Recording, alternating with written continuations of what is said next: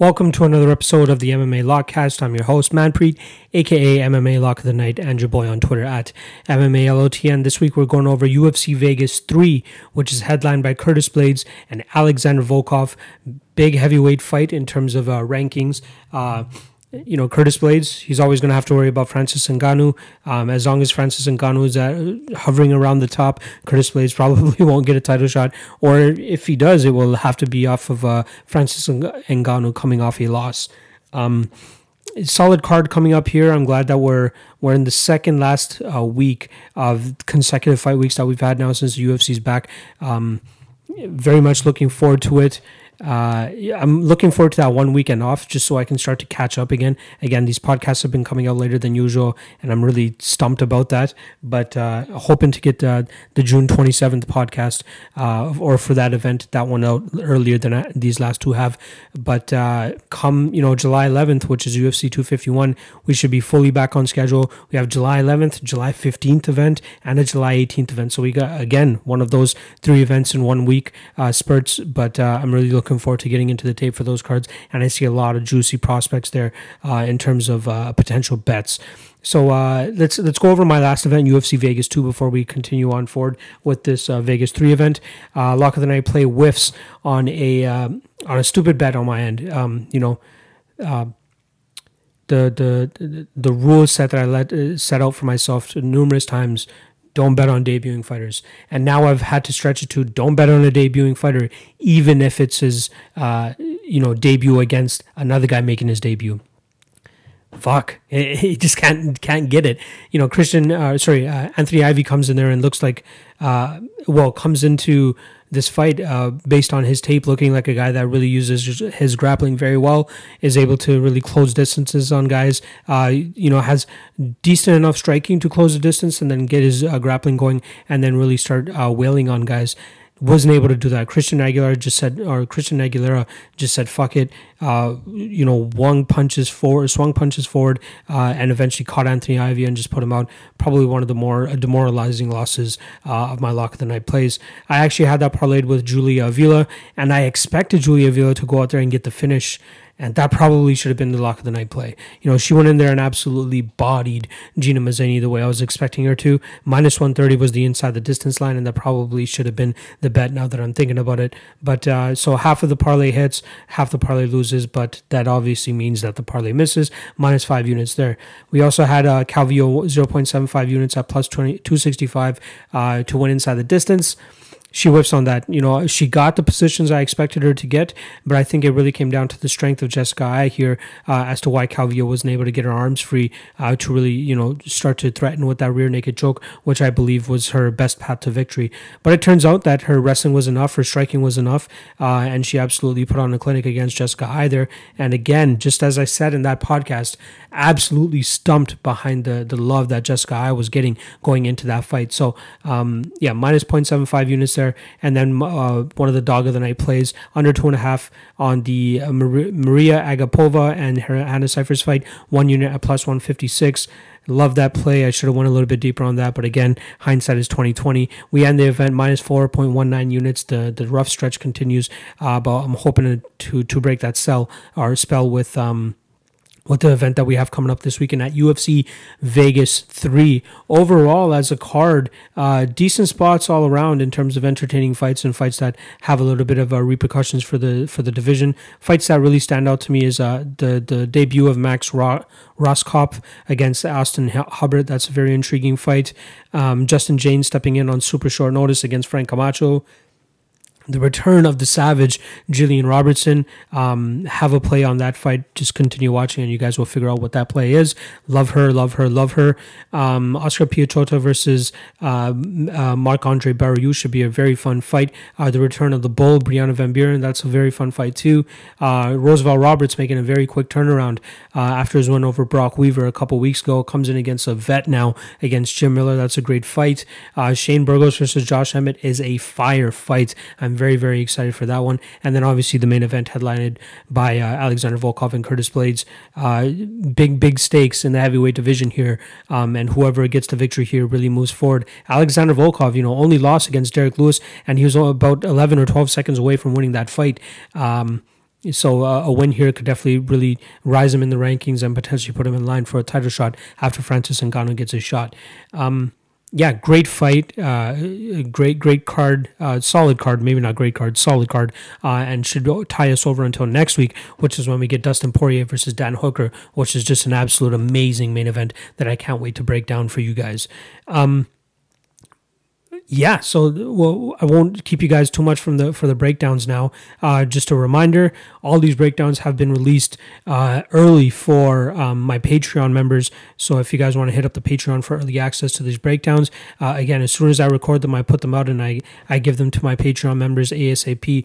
Um, and then I, I got a bunch of other perks on that as well. So just check the description below of this podcast or this video, and you'll see everything else that you get with my Patreon as well as the Patreon link. So make sure you guys check that shit out out. All right. I'm not going to keep you guys from it any longer. Let's get into the breakdowns for this card. Austin Hubbard versus Max Roskop. Uh, Rocks, Rock, let's just go with his first name. Max uh, is making his UFC debut, coming in as a highly touted prospect who's sitting at five and zero oh currently, uh, and uh, the, the term prospect and heavy, especially, um, is definitely showing in the betting lines. He's coming in as a minus one eighty five favorite. Um, there has been some action on him to push him to that number, um, and he's five and zero oh currently. Um, you know, there's a couple fights out there of him uh, especially that we have on the tape index that you guys can find out just to, you know, see what kind of fighter he is. But the one thing that's been very uh, obvious is that most of his fights don't go that long, so we don't really have a good um, tell or at least a, a good vision on what his cardio could look like. Because more often than not, this guy just goes for it, and when he goes for it, more often than not, he gets to finish. Um, the longest fight that he's had is his uh, MMA debut or pro MMA debut, where he uh, got a rear naked choke with three in three minutes and eleven seconds into the second round. Uh, unfortunately, I just was not able to track down any information uh, or at least the, the video uh, of that fight, so I didn't really see you know what went into that, uh, how much he was exerting himself, how much cardio he actually used, um, and would he have been you know tested uh, the same way that Austin Hubbard will be able to test him with the gas tank that he has. So um, you know when you have these prospects come into the UFC, you need to take into account a lot of different things. Uh, you know, finally making it to the big stage, fighting guys that have you know that type of experience, which Austin Hubbard does. Um, you know, uh, there's just so much that has to go into it. Um, that you can't just come onto the scene and assume that you're going to start wrecking house. This might be a little bit early for him. You know, he's 26, 25 years old, um, has five fights under his belt, obviously coming in from a collegiate wrestling background. Apparently, he didn't even like place or anything in the NCAA's, but he was just so highly touted, and it's kind of showing in his uh, in his MMA performances. Uh, the good thing about what he's doing and what not a lot of wrestlers do before actually coming into MMA is working the hell out of their jiu-jitsu because what good is wrestling if you're just going to lay on top of the guy? More often than not, the referee is going to pull you off, right? So there's not. Um, you need to find ways to to work from the top, uh, to threaten with submissions, to open up uh, guard passes, or to open up any type of pass on the ground, any anywhere. Um, uh, so far, I like what I've seen from the kid. Um, I like that he attacks submissions a lot. He loves the anaconda choke. He loves the D'Arce choke. Um, has a couple. What is he? Rear naked choke, rear naked choke, choke, rear naked choke, anaconda choke. So a ton of submission victories on his record. All he's ever won by is submission. Um, so I'm interested to see what uh, what he's able to bring to the table against uh, Austin Hubbard here. And in terms of size, I think Hubbard might have a slight advantage. No, it's actually it's Max Rohskopf. I need to see them like side by side to really determine uh, who is the bigger guy. But Hubbard seems like a big guy in there, especially when to when in his last fight against Mark O. Madsen. Now Mark O. Madsen, silver medalist in uh, in, in Greco wrestling. Um, you know, very strong. Um, has a ton of experience, uh, but his cardio, uh, you know, lacked in that fight he was able to secure the first two rounds, so it didn't really come into play as long as he was able to just, you know, survive that third round. And Hubbard was really coming on there. You know, great leg kicks, uh, great knees. Um, apparently, his nickname Thud comes from the the sound that he makes whenever he uh, lands leg kicks in the gym. Uh, and uh, you know you definitely believe it, uh, especially after watching that Mark O. Madsen fight. Um, you you got to assume it's kind of going to go similar, but the the difference here being Max uh, and his jiu-jitsu pedigree that he has, and how he's always chasing submissions. So um, you know Hubbard's going to have to be very uh, on point with his jiu-jitsu. Uh, he's working over there with Elliot Marshall, Cody Donovan, and those guys in Denver. Uh, so cardio on point, solid team behind him too. If he's been working his submission defense, and we already know his cardio is good, so as long as he's been working his submission defense and he can stay out of any crazy chokes that Max throws at him, he's definitely a very live dog here. The, the the main concern for me in this fight is we just don't know what the, the cardio and gas tank of Max is, especially if it goes over this one and a half mark. Um, you know, it burned me last time betting on a, a, UFC debutant, even though he fought another UFC debutant, and I'm not looking to fucking travel down, down that road one more time. Um, I like I like Hubbard here just because of the, the versatility that he brings to the game. His car, his his for sure cardio that we can depend on. Um, uh, a decent uh, handling of how he took Mark O. Madsen's uh, wrestling. But again, the, the, main difference here being Max having a better jiu-jitsu background than uh, Mark O. Madsen at that time. Uh, so there's, there's just too many unknowns. Uh, I don't find a reason as to why you should be playing Max at minus 185. Um, I think Hubbard has um, some value at the current line he's at. plus 160, yeah. I think there's some definite value there. Uh, the under two and a half is possibly live too. You know, in case Max does have an absolutely shit gas tank, uh, and uh, Austin Hubbard goes in there and and withstands the initial grappling uh, onslaught that he's supposed to be uh, enduring, uh, and then goes out there and just TKOs Ross Ross Kopp. I'm gonna try his name, Ross Kopp. Um, it's it's it's a simple name to say, but it's just spelled so weird that it it's kind of just throwing me off a little bit. But either way, um, yeah, I think he could withstand it and then finish Rohskopf late. Um, but uh, I'll probably stay away from betting this fight. Um, just just kind of sit back and see what kind of game Max brings into his UFC debut, and I hope that we get to see a full three rounds out of him just to see what his cardio is like. So I'm gonna go with Hubbard here uh, to win by third round TKO. But uh, in terms of betting, I'm just gonna stay away from this fight. Roxanne Modafferi versus Lauren Murphy. This fight is pretty much out of pick 'em. We got minus 115 for Roxanne, minus 105 for uh, Lauren Murphy. Let's start off with Roxanne Modafferi. She's coming off that unanimous decision victory over Maycee Barber. Um, that was a fight where um, you know she came in as a huge underdog, uh, and then obviously Maycee Barber went on to to I believe she tore her ACL in that fight, uh, and she continued fighting.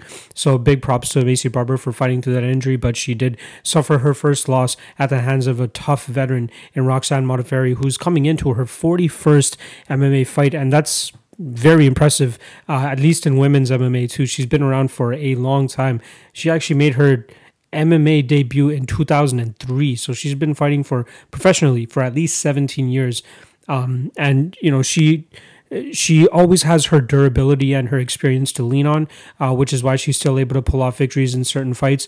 Um, you know, the Antonina Shevchenko fight, that was another one where she was a heavy underdog, but she was still able to find ways to get fights to the ground and and really um, you know, make it tough uh, for Shevchenko to get up and, and make it a really dirty and grindy fight.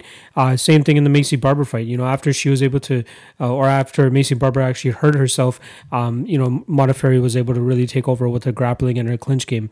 That's where I think it gets a little bit hairy here for Lauren Murphy because on the feet, I think that Murphy has a slight advantage. Um, she works with uh, the same striking coach as, Derrick Lewis, and I'm not trying to say that as like a, a compliment, nor am I trying to say it as an insult, but uh, I believe his name is Bob Perez, uh, Crew Bob Perez. I might be off on that, uh, but uh, you guys all know who he is. If you guys see him, short, bald guy with the mustache. Um, but yeah, uh, he's always with Derrick Lewis. But either way, uh, it seems like he did decent work with her, especially leading into that uh, Andrea Lee fight. I know it was a close fight, and I believe I scored that fight for Lee. I'm not, I just can't uh, remember off the top of my head right now. But we did see, you know, when Andrea Lee was actually willing to exchange in the pocket, that Lauren Murphy was really sitting down on her shots and landing good shots too. She was able to bust up Andrea Lee a little bit, uh, and it was definitely showing just again due to her striking. I think if this fight stays on the feet, uh, Roxanne Modafferi could be in a little bit of trouble. She, even though she's been fighting for 17 years, it just seems like mechanically with her body or something, she's just not able to throw the cleanest or crisp or, or the crisp strikes, um, or the technical strikes, I should say. Like it it, it just looks so awkward whenever she's striking, which is why she wants to get this fight to the ground ASAP, uh, at least for the majority of her fights. That's where she has the most amount of success. I believe she'll have the jiu-jitsu advantage over Lauren Murphy here. Um, if she could drag this fight to the ground, she could definitely make it a long, grueling night for Lauren Murphy. But if she's not, you know, if Murphy stays on her bicycle, uses her kicks, um, you know, makes Roxanne pay every time Roxanne tries to close the distance. It's going to be a tough, tough night for Roxanne. Um, I, the, the fact that the line's at a pick 'em, you know, it's it's the, the odds are worthy on either side. You got you know the grappling advantage for Roxanne Modafferi and then the striking advantage for Lauren Murphy. Um, and you guys know me, I always like to kind of uh, side with the grappler, but in this instance, man, it's it's tough to really uh, lean with uh, Roxanne Modafferi. I'm I'm passing this fight in in absolution. Like I'm not even bothering uh, throwing one of these fighters into a into a parlay either. Um, like even though that Roxanne is the grappler and this fight is at even money, and I think that uh, just as good as um, I think here we go. Try to follow along. I think that Roxanne's grappling advantage is a way bigger advantage than Lauren Murphy's striking advantage here.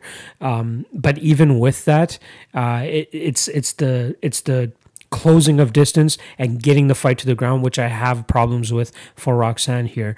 Um, again, Lauren Murphy, not the craziest, heaviest striker either. She does have a finish via punches on her record, at least recently as well too. I just want to confirm who that was. Yeah, that was the Mara Romero Borella fight where she just absolutely put it on uh, Mara there. Um, I'm gonna side with Lauren here. I think she does keep this fight on the feet, and I think she makes Roxanne pay the entire time. Um, yeah, I, I got to go with Lauren Murphy here. I think she's to batter Roxanne Modafferi on the feet, uh, stuff takedowns, uh, maybe win the clinch exchanges as well if this does get into a clinch exchange. But uh, her best bet is to you know stay moving, um, land those big shots, get out of the way of any takedowns coming.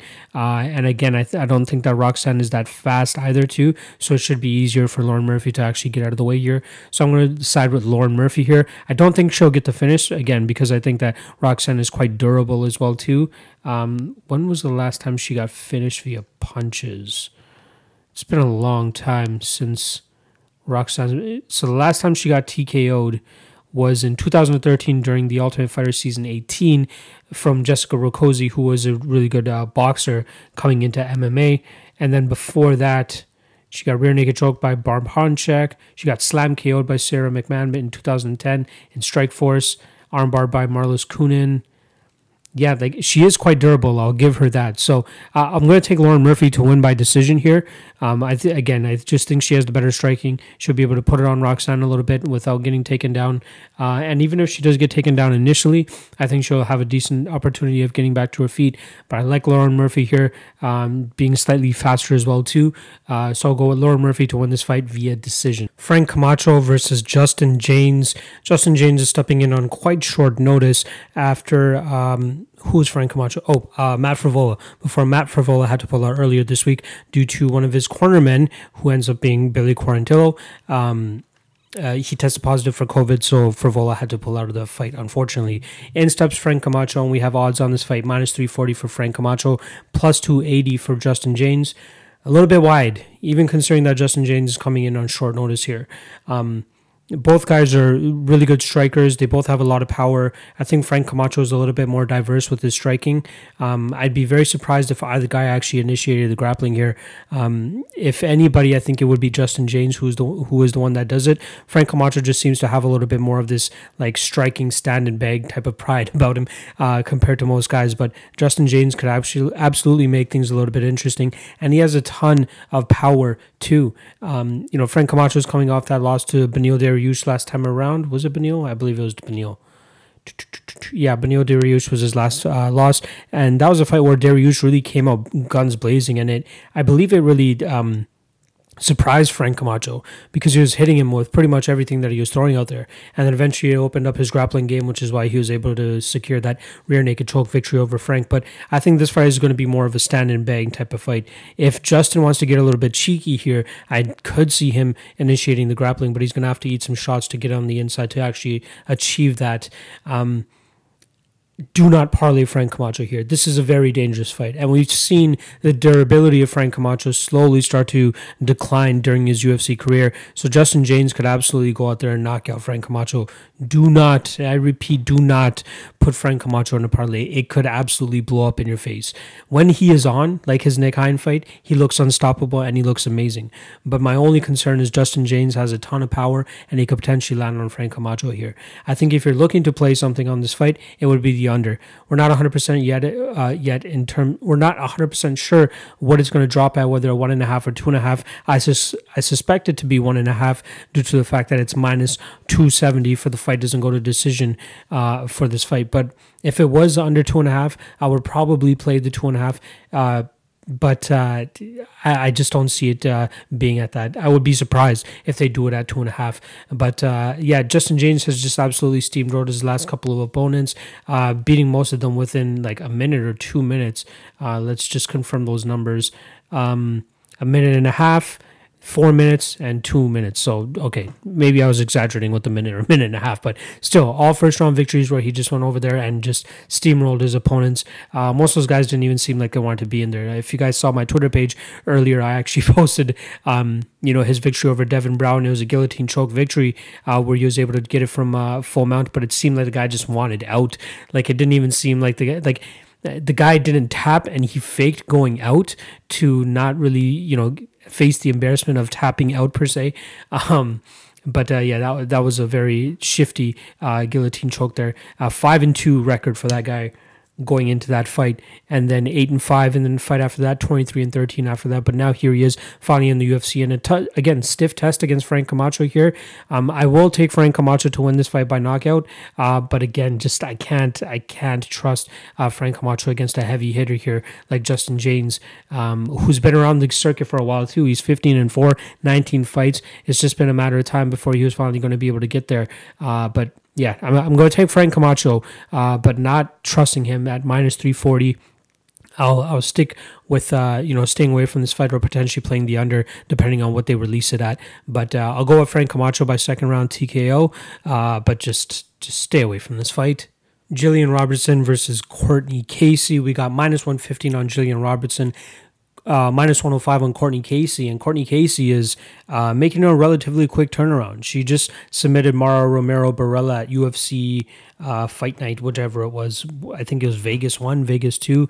Uh, it was the Wednesday card, if I'm not mistaken. But um, yeah, she, she got a three and a half minute uh, armbar victory over Mara Romero Borella, whereas Gillian Robertson is coming off a little bit of a layoff. She hasn't fought since October, where she lost via punches to Maycee Barber, who just had the stricter and the much better striking in that fight.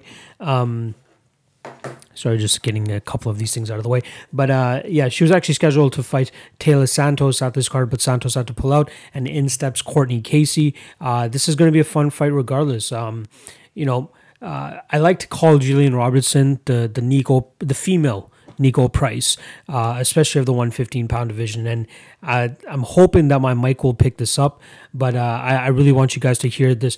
This is what she said after she submitted Veronica Macedo. Um, uh, I believe it was her second or third last fight, but this is what she said in the post fight interview. So let me just run this six seconds. I just I need you guys to hear this.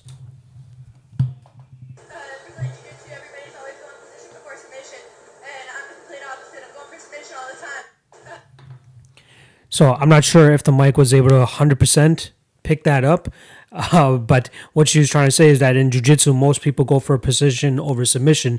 Uh, but she said, screw that. I do submission over position, which is why she's always, you know, able to get uh, finishes or she is the one that actually gets finished. And that's why I actually, you know, already went out on a limb here and uh, played uh, my second ever plus money lock of the night play, and that's the under two and a half in this fight at plus 119. It's roughly around plus 115, plus 120.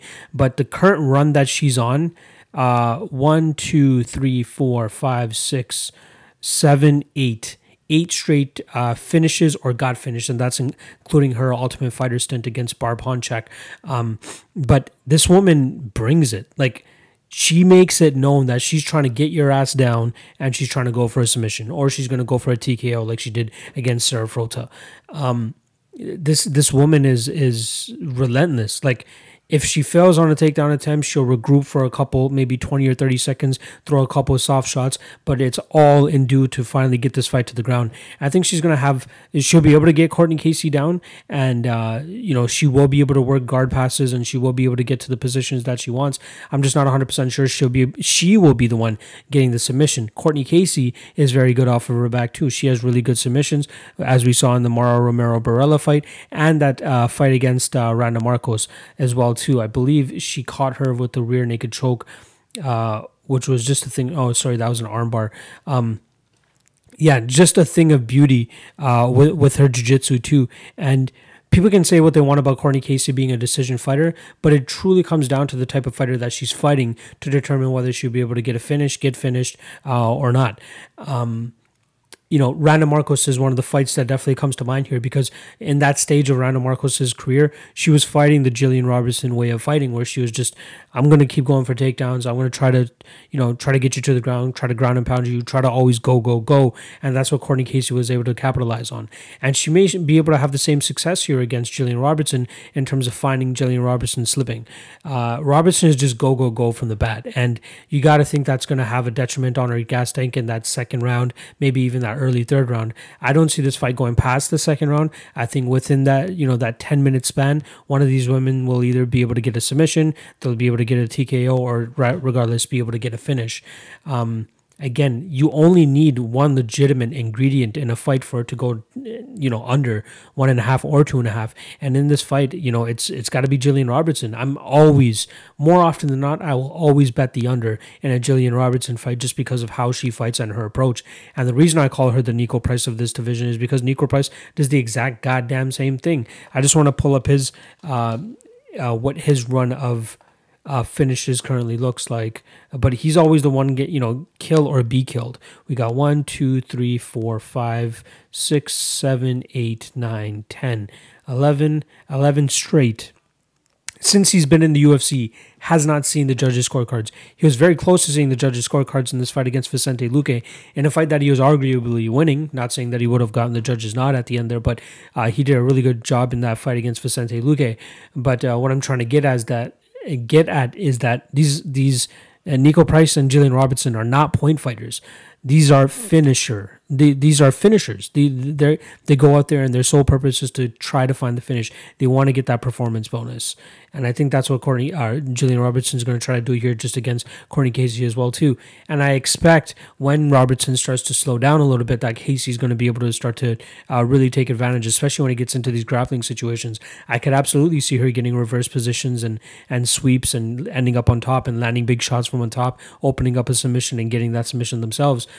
Uh, but I, I, think it's actually going to be Gillian Robertson. I think Robertson is going to be the one that gets the finish. And I have heard the narrative out there that, okay, look, you know, Claudia Gadelha, um, you know, couldn't finish Courtney Casey and she got her down a couple times.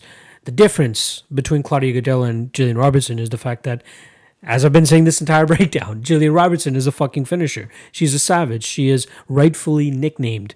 Um, you know, Claudia Gadelha is just trying to. She's point fighting. She's trying to. She's point fighting, and then she's also fighting herself in terms of making sure she doesn't gas. And that's how most of most of Casey Courtney's uh, or Courtney Casey Courtney. That that that was a weird one. Uh, but that's how Courtney Casey's uh, fights kind of go she fights to the level of her competition in terms of uh, the type of um, you know the the type of uh, pace and pressure that they want to bring. You know, Claudia Gadelha is not a finisher. Finisher. Jessica Aguilar is not a finisher. Felice Herrig is not a finisher. Michelle Waterson not a finisher. Angela Hill. You know, this is uh, Angela Hill pre, you know, taking every fucking fight. Not a finisher. Cynthia Calvillo, a bit of a finisher, but she just did not go for the takedowns as much as I thought she would have in that fight. She kind of outboxed Courtney Casey in that fight, but she didn't really show that style that she likes to fight, which is, you know, relentless takedowns, just as she did against Jessica Eye.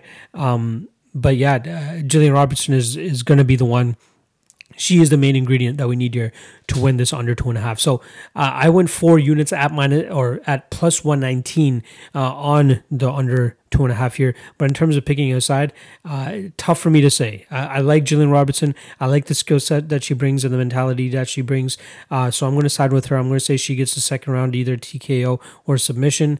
Um, but I wouldn't be surprised to see Casey, you know, uh, take advantage of a uh, a possible gas tank dump on Gillian Robertson's end and gets that late second round finish. So uh, either way, I'll go with Gillian Robertson second round TKO or sub, uh, but the under two and a half that's the lock of the night play for this card. Oscar Piechota versus Marc Andre Barriault. Um, we got minus 120 on Piechota um, and plus 100 on Marc Andre Barriault. Let's start off with Oscar Piechota. Uh, well, both guys are actually coming off of three losses here, so you gotta believe that the loser is probably out of a job. Uh, and that's kind of unfortunate. You know, there's been a tough run for, uh, we'll start off with Piechota, like I said. Gerald Meerschaert in a fight that he almost had Meerschaert finished in that first round. Meerschaert just guts it out, comes back in that second round and gets the finish himself. Uh, Rodolfo Vieira, he did a decent job of uh, surviving on the ground against a high level black belt in Rodolfo Vieira until he finally got choked out in the second round as well too. And then Punahele Soriano landed a beautiful, uh, I believe it was an uppercut that that absolutely put out Oscar Piechota, and then uh, Punahele was able to finish him finish him off with uh, with a little bit of ground and pound.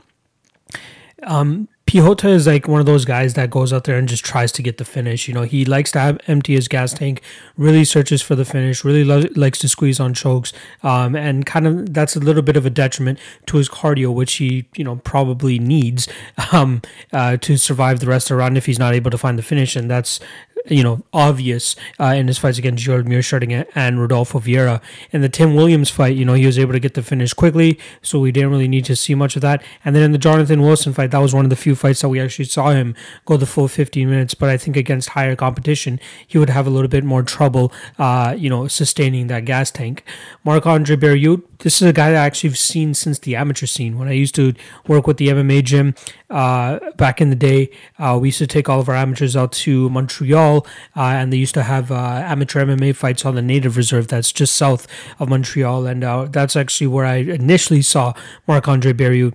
The next time I saw him was when he fought one of our pro guys, Todd Stout. Um, he was coming up a weight class and actually won the title at middleweight and light heavyweight, so he was a champ champ over in TKO before he finally came over to the UFC and since he's been in the UFC, he's on an 0 3 run.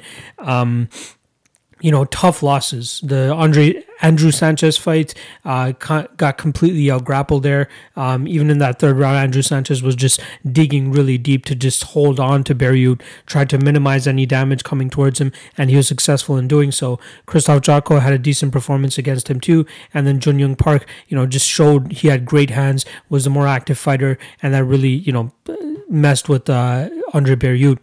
Uh, I think the minus 125 on the under two and a half is a little bit interesting here because I feel like Barriault does have the finishing abilities to finish Oscar Piechota if Piechota doesn't get to him first. So I think that uh, it's tough to really choose a side here. It might be a dog or pass situation. At an even line, you, I still kind of lean between towards, uh, man, it's tough like you you can't it's tough to back a guy that just empties his gas tank.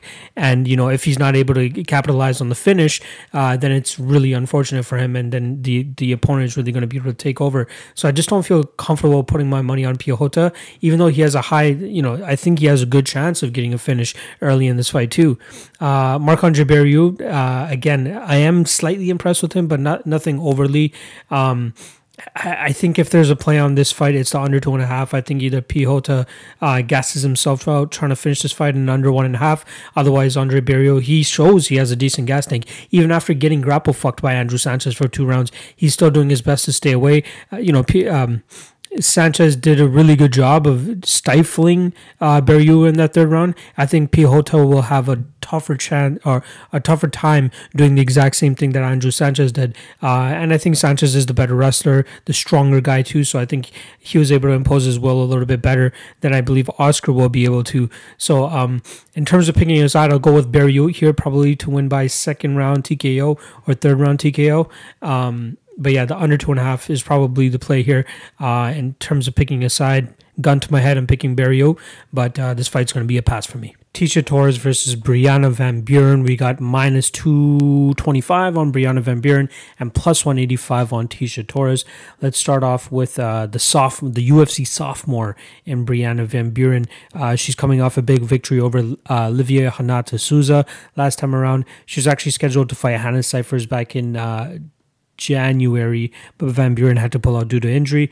Uh, but here he is, here she is stepping in against Tecia Torres. So uh, Brianna Van Buren training out of AKA, uh, probably one of the smaller women in the division too. So luckily for her, she's going up against another smaller woman in this division in Tecia Torres, and I think both both of these women would be very uh, would benefit very much from a 105 pound division. I keep harping on the 105 pound division whenever we talk about these smaller ladies like Hannah Cifers, like Brianna, like Tecia as well too. But uh, I'm I'm intrigued to know if Tecia would even be able to make 105. That girl is thick, like T H I C C C. Thick Boy Bike Club, move over. We got Tecia Torres here. She she is cut and ripped like a motherfucker, but and that definitely translates into translates into her strengths as well too. So Brianna Van Buren, we know that she likes to have um a grappling centric game plan. Uh, she likes to close a distance, uh, try to lull you into thinking that it's going to be a striking battle, and then she runs a blast double. Um, and she more often than not she lands those. Um, she has had issues in the past in terms of getting women down, uh, notably Amy Montenegro, which was actually her last MMA loss. Um, you know, in that fight, she had a lot of trouble getting Amy down, uh, and Amy was just a bigger fighter too. Um, my my concern here is wondering if um, if Brianna is going to have trouble uh, overpowering or getting Tecia Torres down.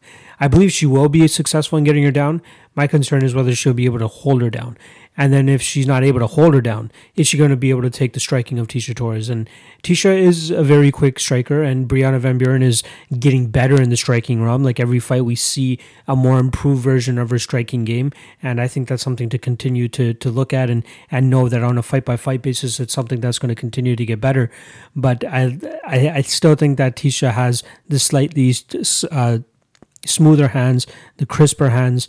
Um, I'm not sure I highly doubt this fight's going to go to a finish. So, uh, you know, b- both women don't really pack too much of power. Uh, but again, their speed and, and timing is actually pretty good. Um, I, again, I give the slight advantage to Tecia Torres on the feet.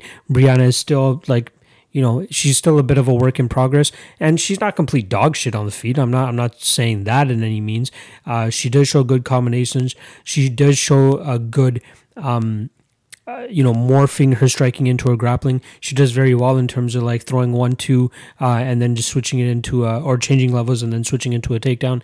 She does a really good job with that. Um, you know, I am kind of high on her, um, but in this spot, I'm a little bit skeptical. Like, I, I, I don't know what to really expect from Tecia Torres, who herself is coming off a pretty crazy stretch right now.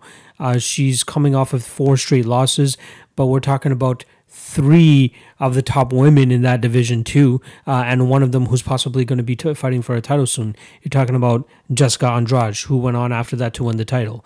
Joanna Jędrzejczyk, who is coming off her title losses and all that. Um, Weili Zhang, who is now the champion, and then Marina Rodriguez, who you know she I believe she has a main event coming up against Carla Esparza, and if she's able to get past Carla, you know, it's pretty much the top of division for her. Uh, so you know, Tecia has been fighting really, really good talent, and that might be actually taking away a little bit of the the love for her from a lot of people. Uh, they see that she's just on a four fight winning streak and she doesn't really have her shit together. And then on the other side, they see a young, hungry uh, uh prospect on the rise going up against uh, you know a perceived vet who's on the decline. And I'm not 100 percent behind that. You know, she did show good uh, exchanges in her Marina Rodriguez fight. Uh, she did very well against not very well, but she did well enough against the now champion Weili Zhang.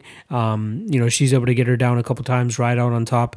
Um, I'm intrigued to know what Brianna is like off of her back. Um, you know, her jiu-jitsu is a little bit of a work in progress still too.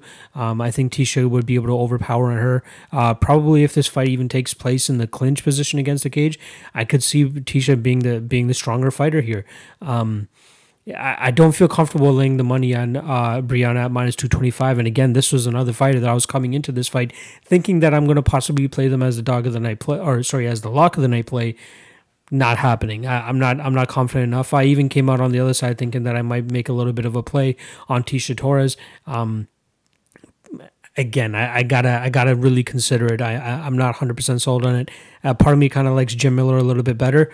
Um, but yeah, I, I, think Tecia has a solid chance here. If she's able to keep this fight on the feet, uh, she should be able to land the stinging shots, the the, the crisp shots, the quick shots, um, and she could you know kind of output her way to victory here. But it all comes down to her stopping the takedowns. And, um, you know, I could see Brianna landing the first couple, but after that, you know, Tecia should be able to um, really get it together. And I think her her uh, her grappling statistics or her takedown statistics are drastically skewed due to her fight against Jessica Andrade, who was obviously the the stronger fighter there. She was able to ragdoll Tecia Torres in those situations. I don't know if Brianna will have the same success in doing the exact same thing um, or you know be able to land 10 takedowns in one fight against Tecia Torres. Um, so that's where that's where it comes uh, where, where the questions start to come. And I need to see a little bit more from Brianna, especially at this level. You know, Tecia Torres is I hate to call her a gatekeeper because I know I, I believe she's talented, uh, but at this point in time, she's kind of the gatekeeper in terms of seeing which prospects are going to be able to get past her, and those prospects could go on to do bigger and better things in that division. So just to go out on a limb here, I'm going to go with Torres to win this fight by decision.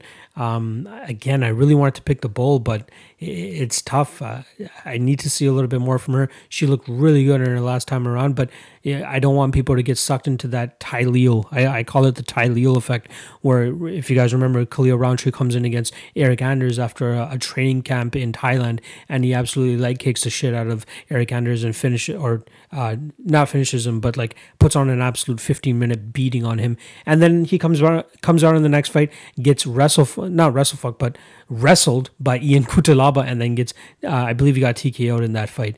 So I, I don't want the, I, that's why I call that the Tyleel effect. You need to be sure that this is the fighter that uh, you believe you're betting on. Um, so maybe after this fight, I'll be a little bit more of a believer in Brianna.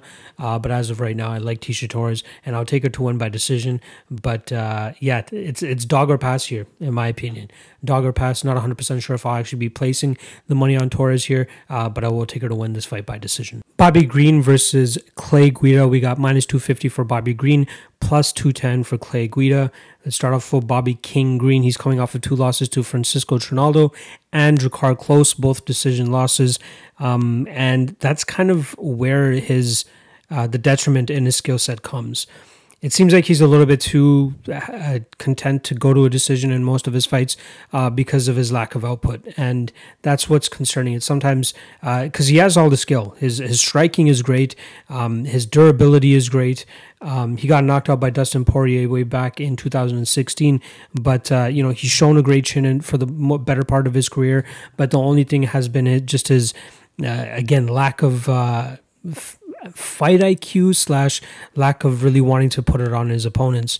Uh, and that's where I think this matchup against Clay Guida uh, gets things a little bit skeptical because skill for skill, I think Bobby Green could absolutely beat uh, Clay Guida here, and he is the better fighter. But it comes down to what the judges see, and what the judges see is a lot of movement from Clay Guida. If he's able to stay away from the big punch and and maybe you know really rely on his chin a little bit here, just to land a couple shots and get out and be the one that's actually giving more output here, Clay Guida could absolutely win this fight. Um, again, it's hard to trust Bobby Green, especially at that minus 250 price tag, because you're banking on him to show his skill set and then, you know, add the activity and output to it as well, too.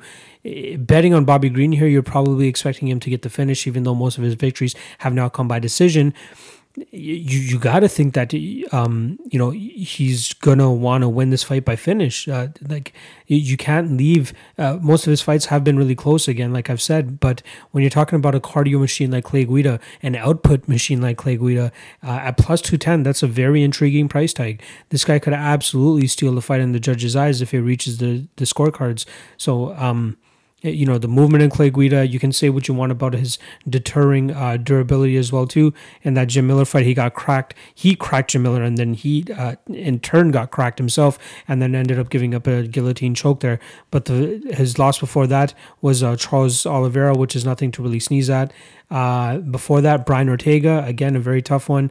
Uh, Thiago Tavares, Dennis Bermudez, Chad Mendes, Gray Maynard, Ben Henderson. He's losing to like decent and legit guys. Thiago Tavares had a, a, rough stretch in the UFC at a certain point, but that guy was very talented as well too.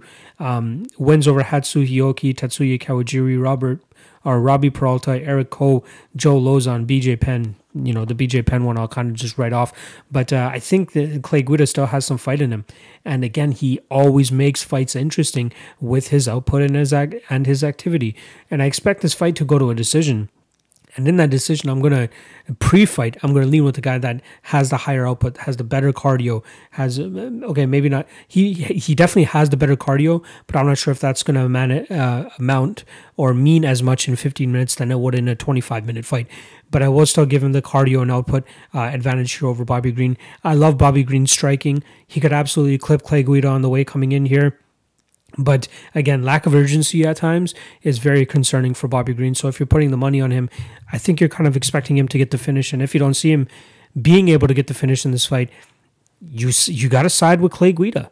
So I'm going to actually go with Clay Guida here. That's going to be my underdog pick. He might even be a bet as well too. I think he holds a ton of value at that plus 210 line, especially against a, again uh, a fighter that lacks a lot of urgency in Bobby Green. So I'm going to go with Clay Guida to win this fight by decision. Uh, you know, just combinations, uh, in and out movement. Uh, I'm banking on him to avoid the big shots of Bobby Green. But if Bobby Green really doesn't put it together, uh, he's going to let this fight slip away from him, just as he did his last two fights. So I'm going to go with Clay Guida to pull off the upset here.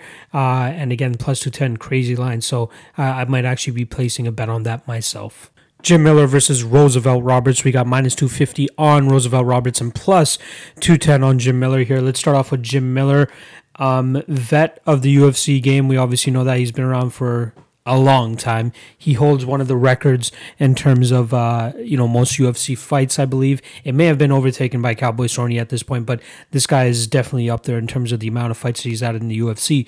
Uh, he's currently coming off a loss to Scott Holtzman last time around, where Holtzman was just a faster, quicker striker, was able to evade you know any of the jiu-jitsu game that Jim Miller was going to try to implement there.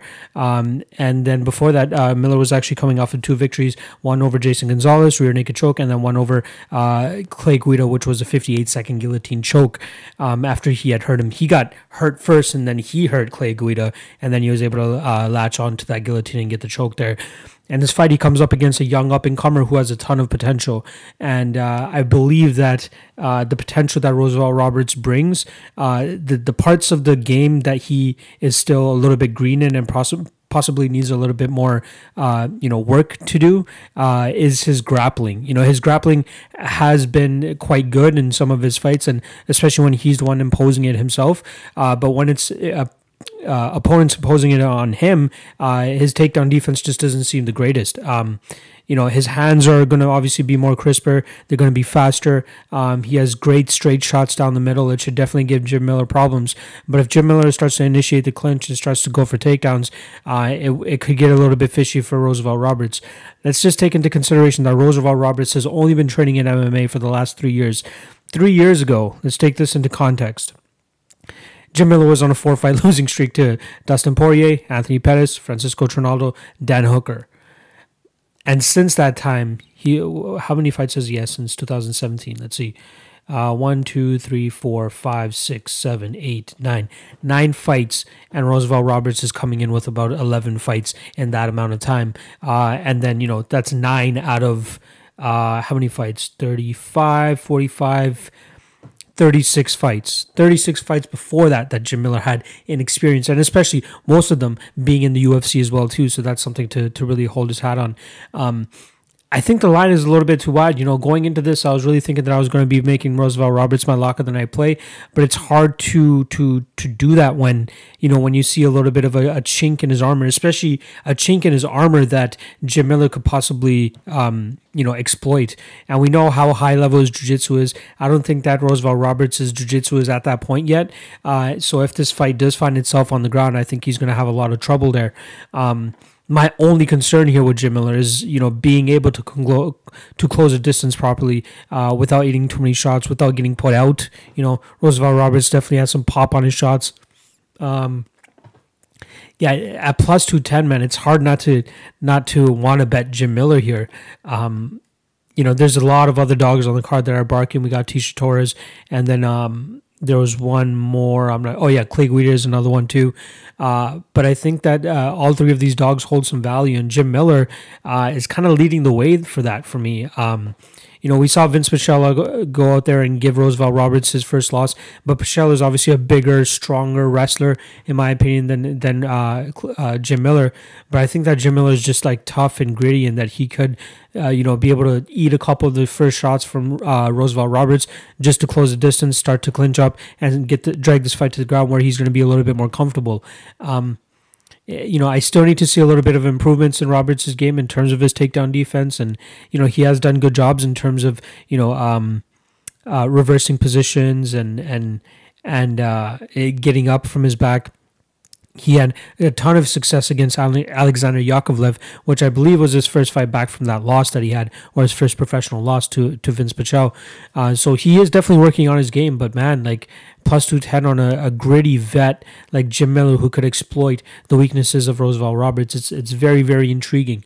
So I am actually going to side with the dog here. There might be a bet coming in on Jim Miller from my end as well too. Uh, but yeah, I really like. Uh, I, I like Jim Miller here. I think he's going to get Roberts down, uh, and I think he'll find the choke. Um, so I'll say uh, first or second round Jim Miller via choke. Um, you know, Roosevelt Roberts, in my opinion, is a little bit too big of a favorite here.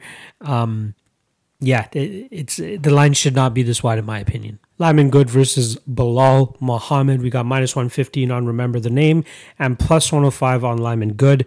Um, let's start off with Belal Muhammad here. He's coming off of two victories over Takashi Sato in a fight where he was able to get the rear naked choke at UFC 242. That was a big win for him in front of the Abu Dhabi crowd. And then uh, Curtis Millender, he was able to, to, pretty much grapple fuck him that entire fight. Uh, you know, Millender didn't really have anything off the ground, um, wasn't able to really establish much on the feet. Uh, and then Belal Muhammad was able to grapple his way to victory there. And then the fight before that, um, a loss to Geoff Neal no, no, you know, you can't really uh, be too mad at that. De- Geoff Neal is on a huge rise right now in the UFC, um, and I I'm looking forward to seeing what he has uh, in his future fights. Lyman Good, on the other hand, is coming over a beautiful win over Chance Rencountre, where he was able to get a, a late finish in the in the third round. Um, but before that, he got rear naked choked by Demian Maia. Before that, he absolutely put out Ben Saunders. And then the fight before that, he got slightly outstruck by Elizeu Zaleski and lost a split decision there. Now, here he is against Belal Muhammad, and this is a very intriguing fight on both sides. Uh, Lyman Good, obviously a very, very good Muay Thai fighter, uh, trains with uh, Tiger Schulmann and that crew over there. Uh, and they have a really gifted athlete here. Um, say what you want about uh, his physique it's clear the guy's on something. Uh, it's you know he's getting by you. I think he has gotten uh, caught in the past before, but whatever he's doing right now, good for him. You know that is the the the absolute pinnacle of a male physique. If you show that to anybody, I think The Rock would even be, um, you know, uh, jealous of what uh, Lyman Good's working with here. But uh, you know, I, think he'll have the strength advantage here. Um, the main thing for him is going to have to be his uh, his cardio. As long as he keeps that in check, he should be able to outstrike Belal Muhammad here, and he should be able to keep this fight on the feet too. Um, I think Belal is really going to have to count on his durability in this fight because he's going to eat a lot of shots from Lyman Good. And I think that he's going to try to continuously close the distance and try to get this fight to the ground. But I don't think that he's going to be successful in doing so. I think that uh, Lyman Good will be able to to shuck off and, and really. Um, you know, defend takedowns early on and then land big damage in return. And it's really going to deter Belal Muhammad from closing distance later on in the fight. Um, you know the the crisper striking is obviously Lyman Good. Uh, he has years of experience just strictly striking. Uh, Belal Muhammad has gotten away with his durability in certain fights, but Vicente Luque was able to put him out just clean. That was one of the crazier knockouts that we've seen. Uh, Geoff Neal, I was surprised he wasn't able to put him out, but I think that Lyman Good probably has the best chance now in terms of putting Belal Muhammad out. And it hates and, and it, sorry, it pains me to uh, to say this against Belal Muhammad because I think he has a great style.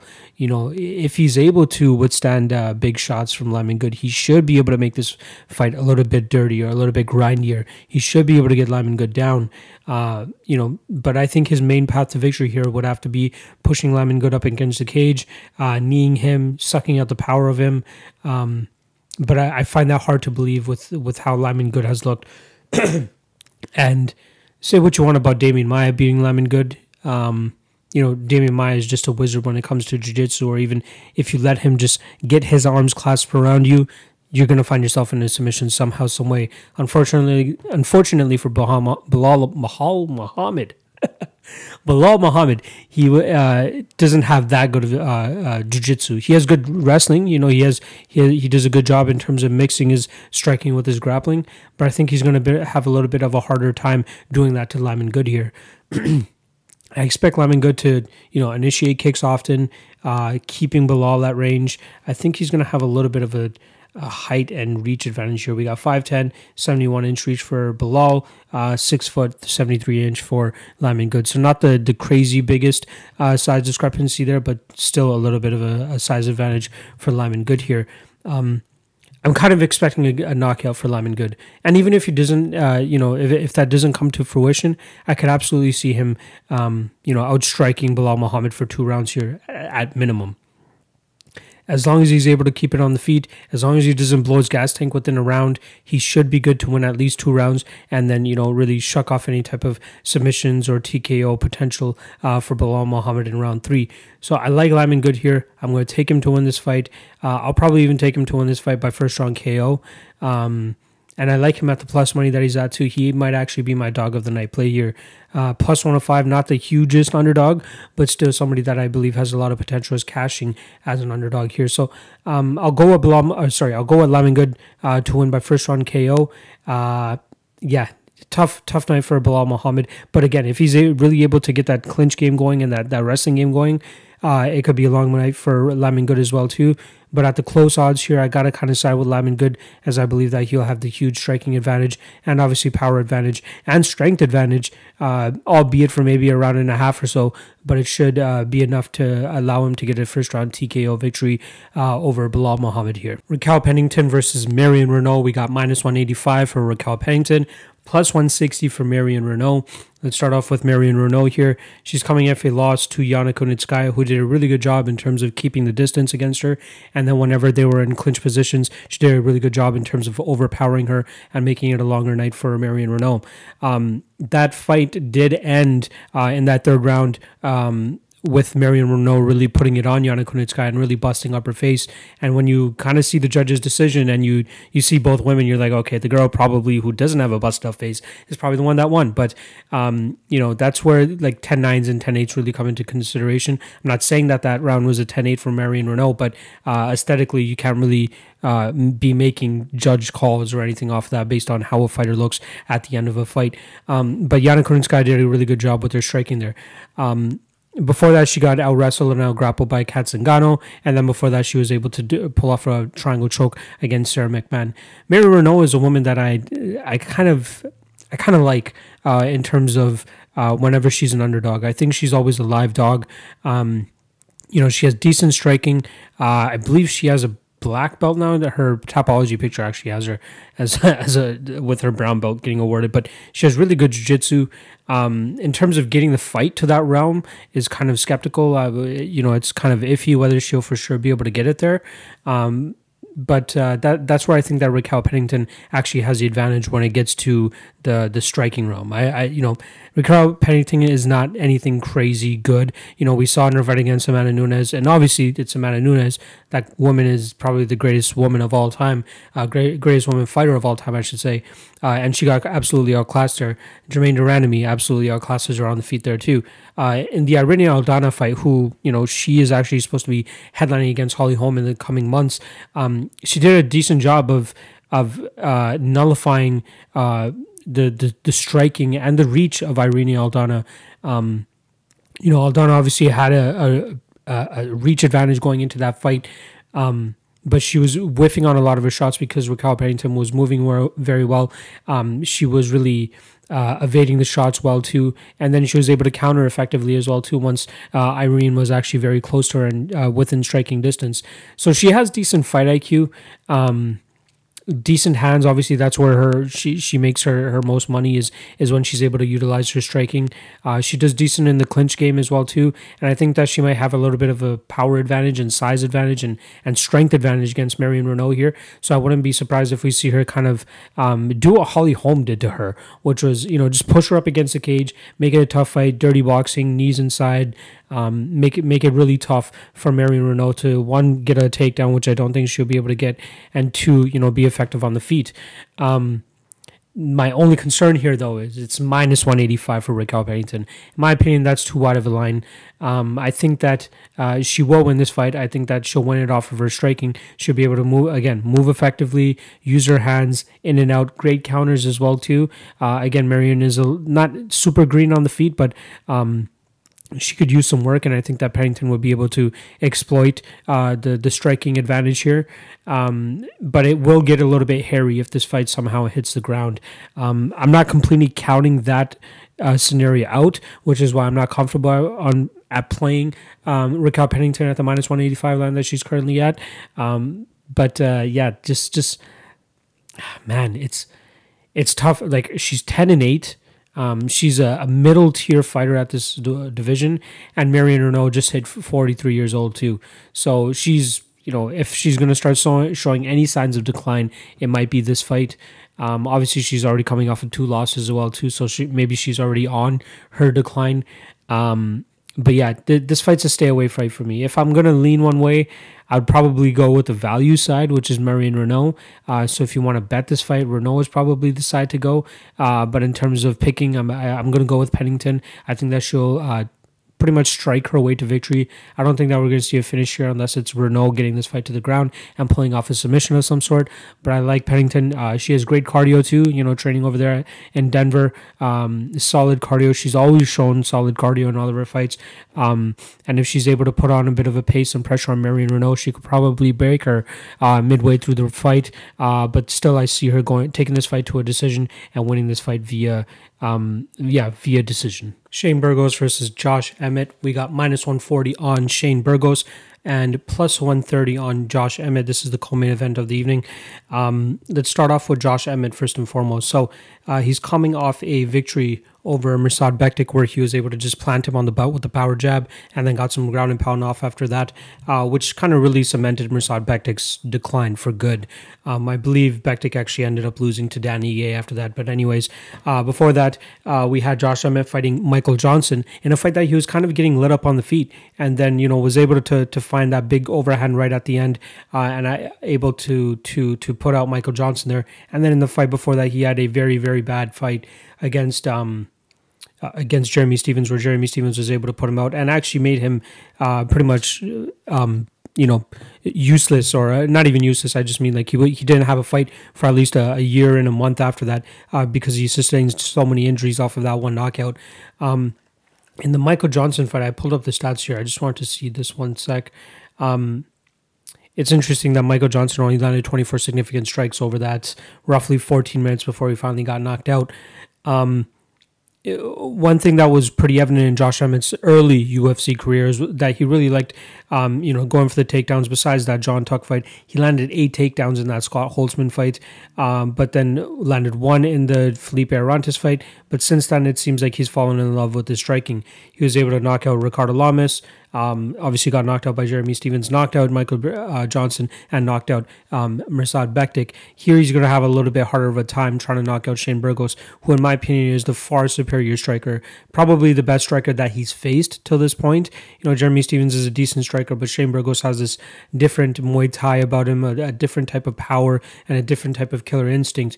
Um, and his size and his strength really uh, gives issues to a lot of guys too. So, um, in terms of the the reach advantage, I believe Burgos has a slight reach advantage 75 and a half inches for Burgos, 70 inches for uh, Emmett. Uh, standing at five six, and we have 5'11 for Burgos. So he'll have a pretty sizable advantage, no pun intended. Um, so, uh, especially on the feet too, I think that he'll be able to light up Josh Emmett on the feet, and we've seen that in the past before, where Emmett has kind of gotten lit up on the feet, but then he, he kind of relies on his power a little bit too much. I'd be surprised if we didn't see Emmett go for takedowns in this fight, as I feel like that could be his path to victory. Um, in Shane Burgos' last fight, we saw against um, Makwan you know, Amirkhani had a little bit of success whenever he tried to initiate the clinch or even takedowns. He was able to get Burgos down in that first round, but Burgos did a good job of working back up. And then after that, it was pretty, it was really hard for Makwan to get him back down Burgos did a great job in terms of sprawling and then working out of those positions. Um, you know, there was even a point in time where Burgos dropped Amirkhani, was in his guard for a little bit, and stayed out of all the submissions and still landed big shots. Um, but I'm not trying to compare Makwan and Emmett to the fullest extent. I believe that Emmett is a slightly stronger wrestler. Uh, I think he's stronger as well too.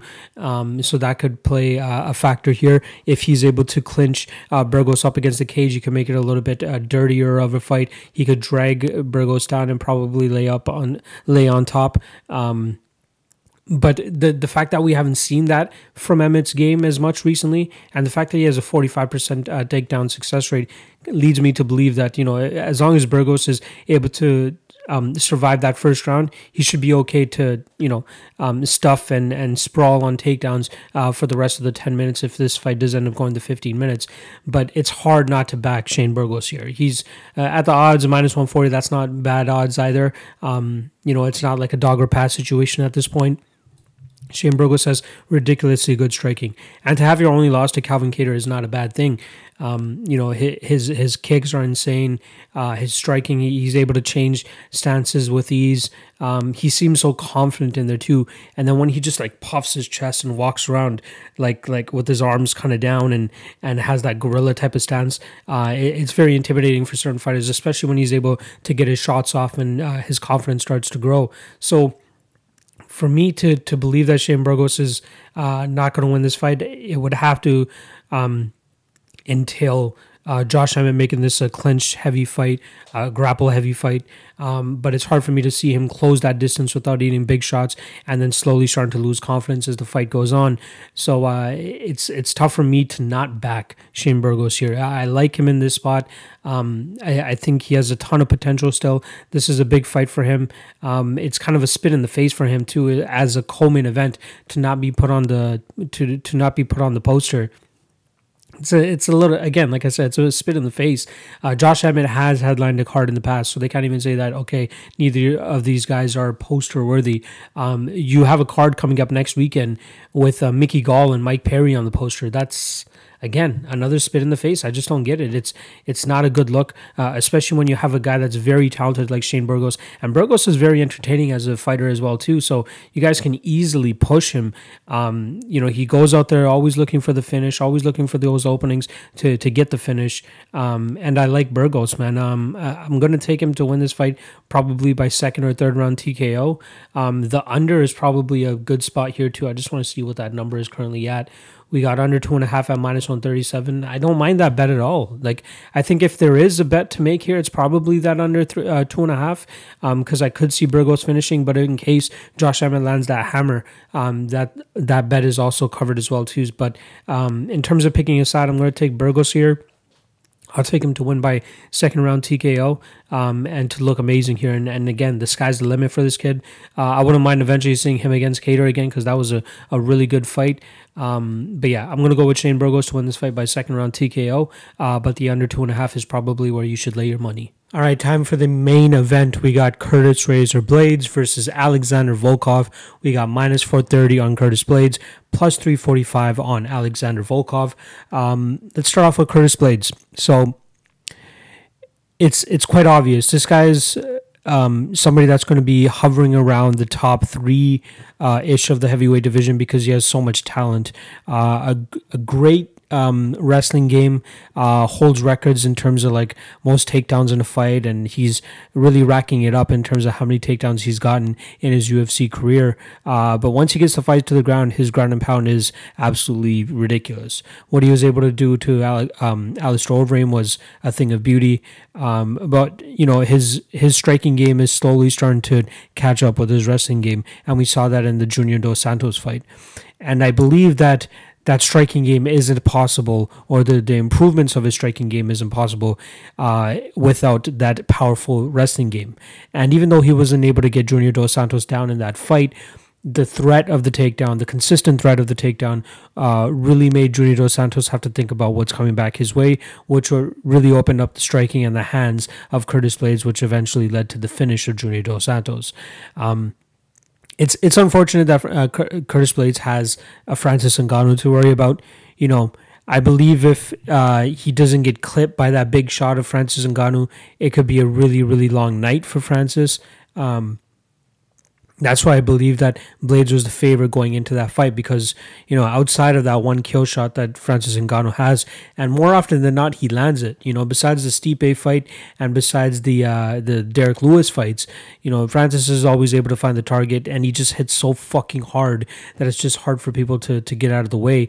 Um, and again, he has explosiveness and speed, which is which allows him to connect with that power and really make it tough for people. But um, you know, without Francis Ngannou Curtis Blaydes is probably up there as number one contender. Uh, he's up there as you know a guy that could be fighting for the belt and actually be a legitimate champion. Um, I think if we matched him up against Stipe Miocic, Miocic would be in for a tough night. I think Curtis Blaydes would absolutely ragdoll him.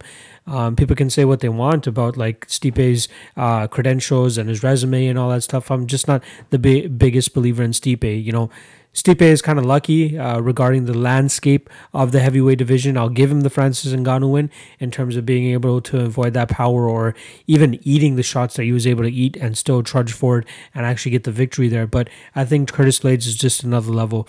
We've seen him go, uh, you know, the hard rounds that he needs to consistent takedowns, absolutely pummeling his opponents. Um, we've seen it all from Curtis Blaydes. It's just again Francis Ngannou. So you got to find a way to continuously progress Curtis Blaydes, and it doesn't seem like he's taking steps forward because we already know he's a top three guy. We know he deserves a title shot. So you're kind of just kind of walking diagonally with Curtis Blaydes whenever you're matching people up against him. You know. Um, let's just take in his resume real quick since coming into the UFC first and foremost gets that Francis Ngannou uh, loss via you know his eyes swelling up and not being able to see. Then he had the Cody East fight, won that. Adam Milstead, I believe that was overturned because he tested positive for marijuana. Beats Daniel Omielanczuk, uh, Alexei Oleinik, Mark Hunt. A beautiful finish over uh, Alistair Overeem from elbows in the guard. Absolutely beautiful there. Uh, then runs into Francis Ngannou once again, 45 seconds into that fight, gets TKO'd. And then he comes back with Justin Willis, Shamil Abdurakhimov, and then most recently Junior Dos Santos. And here he is now against um, Alexander Volkov. Um, you know, Drago uh, has had had a decent go in the UFC since making his making his way over from Bellator and M1. Uh, you know, started his stretch off with Tim G. Johnson, Roy Nelson, Stefan Struve, Fabricio Werdum, pretty much undefeated up until he ran into Derrick Lewis. Uh, you know, he was 11 seconds away from coming away with the with the victory in that fight. I remember having Volkov as the lock of the night play there, and uh, obviously very very demoralizing seeing him get pummeled in that last 10 to 15 seconds. Uh, and then he comes back um, off a little bit of a layoff. He was off for about a year and a month. And then he steps in and fights Greg Hardy and just absolutely outpoints him. Pretty much styles on him. Greg, Greg Hardy is just far too green to fight a guy as weathered and as uh, with as much veteran experience as Alexander Volkov. But Volkov is going up against a very tough test here against Curtis Blaydes. Now, in terms of the wrestling, I think Blaydes is going to get him down with relative ease. We saw Fabricio Werdum get that takedown with again relative ease and Fabricio Werdum isn't the most uh, credentialed wrestler and he doesn't really have the the greatest takedowns out there he kind of just rushes forward and tries to get takedowns um, Curtis Blaydes, on the other hand great takedowns, great entries. Um, he, you know, he his improvements in his hands and his power and his confidence in his hands too are only going to help his takedown games even more now. So I think uh, we'll see Blaydes kind of play this fight on the feet a little bit. Um, he doesn't really have to worry too much about. Uh, knockout power or anything like that coming back from Volkov. I think Volkov is more of a, a duration and a, a, repetitive, consistent knockout artist in terms of, you know, he needs to land multiple shots to be able to finish an opponent. It's not like a one punch knockout and he needs to worry about that.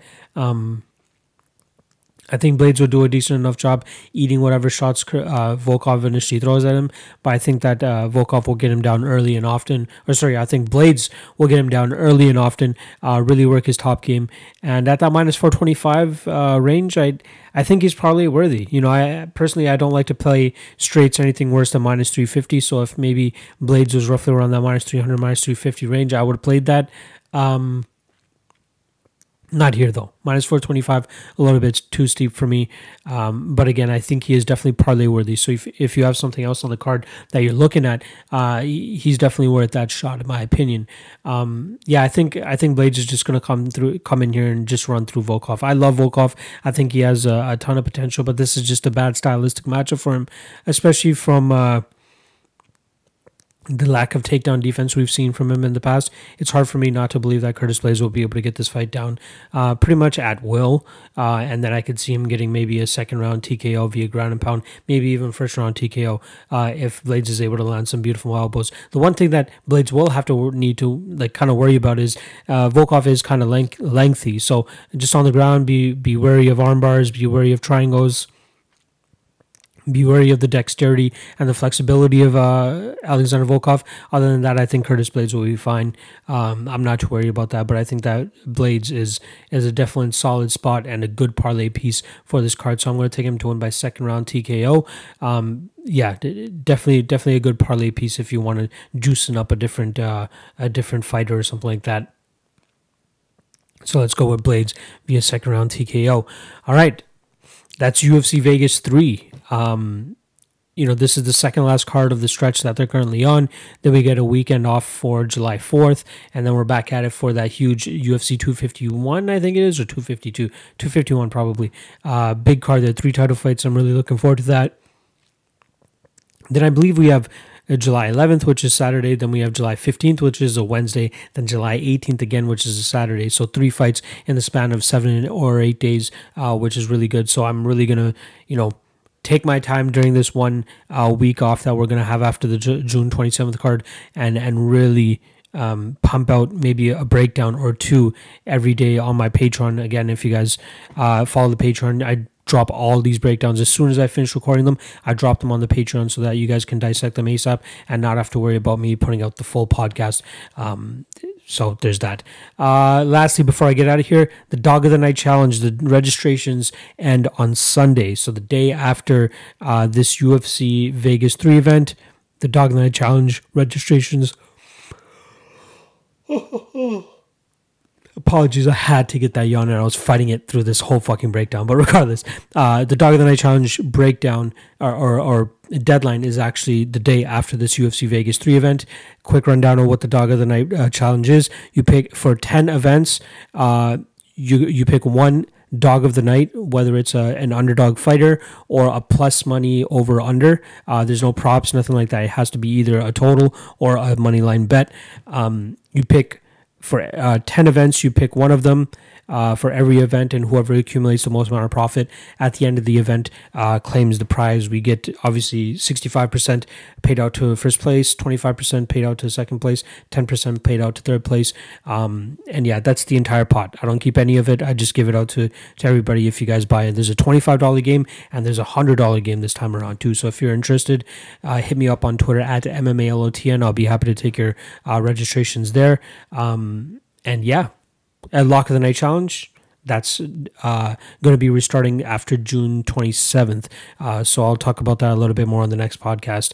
Uh, but if you're interested in the Dog of the Night Challenge, hit me up and I'll be happy to sign you up. And you can go up against other guys that are, you know, that we had uh, 29 participants in the first edition of the Dog, and, Dog of the Night Challenge. I'm hoping to get that number to 35 or 40 for this second one. Um, and then obviously a little bit more in the $100 one too, because that should be fun. That It's for the sharps, man. If, if you really want to make a name for yourself and you're on, on Twitter and you're, and you're, you're one of these cappers, uh, you know, making a name for yourself in the Dog of the Night Challenge is probably a really good thing. I promote these guys a lot too. You know, uh, you'll see me on a weekly basis if there's somebody that hits a big play or or whoever's in the top three. I, I tweet them out every week, so it's good exposure for you guys as well too. So that's something that I'd like to to to give an exchange as well for you guys to participate in this thing. All right that's about it. Uh, I uh, appreciate you guys joining me for the podcast. Make sure you guys check out the website, mmalotn.ca. I got my free picks play uh, posted on there so you guys can check that out. And then obviously the best way to get in contact with me or follow along with what my thought process is and all that stuff is at MMA LOTN on Twitter. And then lastly, um, shout out to Patreon as always. Make sure you guys check out my Patreon. I got a bunch of good perks there, including early access to the breakdowns for these fights. Uh, everything that you need to know about it is in the description below, so make sure you guys check that out. And if you haven't already, subscribe I'm close to that. I'm, I'm getting inching closer and closer to my 1,000 subscriber mark before the end of the summer. Um, hit that 900 mark a couple weeks ago. Trying to continue that that that snowball and just get over to that 1,000 mark uh, before the end of the summer. So again, if you haven't subscribed, please subscribe. It helps your boy out a ton. That's the least you guys can do for all these this content I keep putting out for you guys. All right, that's it. I'm gonna shut the fuck up. Uh, good luck on your bets this weekend, and I'll see you guys next week.